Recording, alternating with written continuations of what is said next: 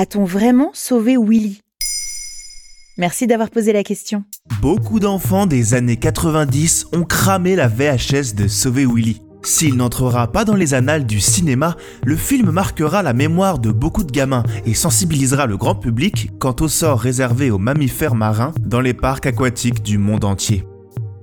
Attends, pour ceux qui n'ont pas eu d'enfance, ça raconte quoi, sauver Willy? Jesse, un enfant pour le moins turbulent, se voit forcé d'effectuer des travaux d'intérêt général dans un Marineland, où il se liera d'amitié avec l'attraction principale, l'orque Willy.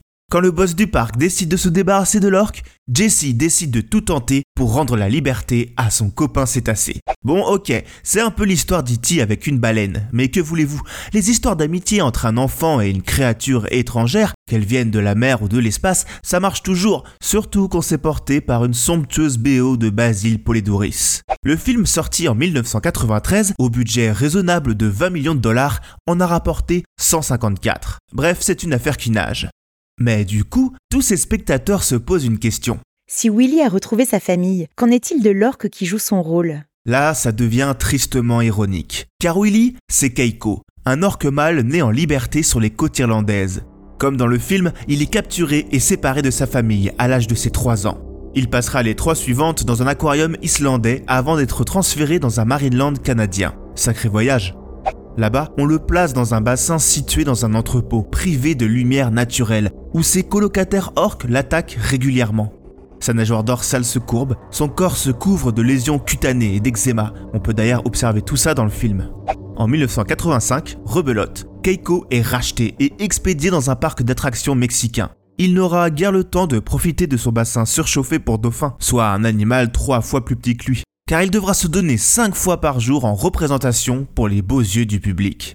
C'est dans ce parc qu'il se fera repérer 7 ans plus tard par la Warner pour jouer Willy et devenir une superstar.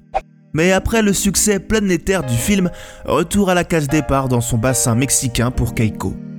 À 20 ans à peine, l'animal se laisse mourir et son pronostic vital est engagé, alors que dans la nature, un orque peut vivre jusqu'à 80 ans. Donc, on n'a pas du tout sauvé Willy. Un an après la sortie du film, la Free Willy Keiko Foundation est créée, notamment grâce au don de la Warner qui veut redorer son image. Le but de la fondation, rendre Keiko à la vie sauvage.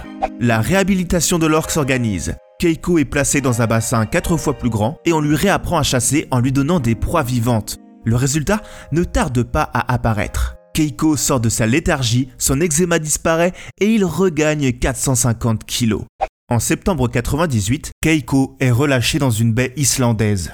S'il arrive à retrouver son autonomie, l'orque ne s'intéressera jamais vraiment à ses congénères. Il cherchera à retrouver la présence de l'homme, laissant même des enfants lui monter sur le dos, et ce, jusqu'à son dernier jour. Keiko meurt d'une pneumonie à 26 ans, 7 ans après avoir retrouvé la liberté. Pour les autres films de la saga, Sauver Willy 2 et 3, Warner retiendra la leçon et utilisera des animatroniques plus vrais que nature pour toutes ces baleines.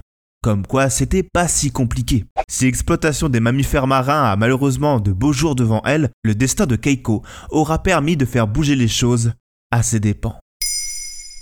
Maintenant vous savez, un épisode écrit et réalisé par Jonathan Oppard. Ce podcast est disponible sur toutes les plateformes audio. Et si cet épisode vous a plu, n'hésitez pas à laisser des commentaires ou des étoiles sur vos applis de podcast préférés.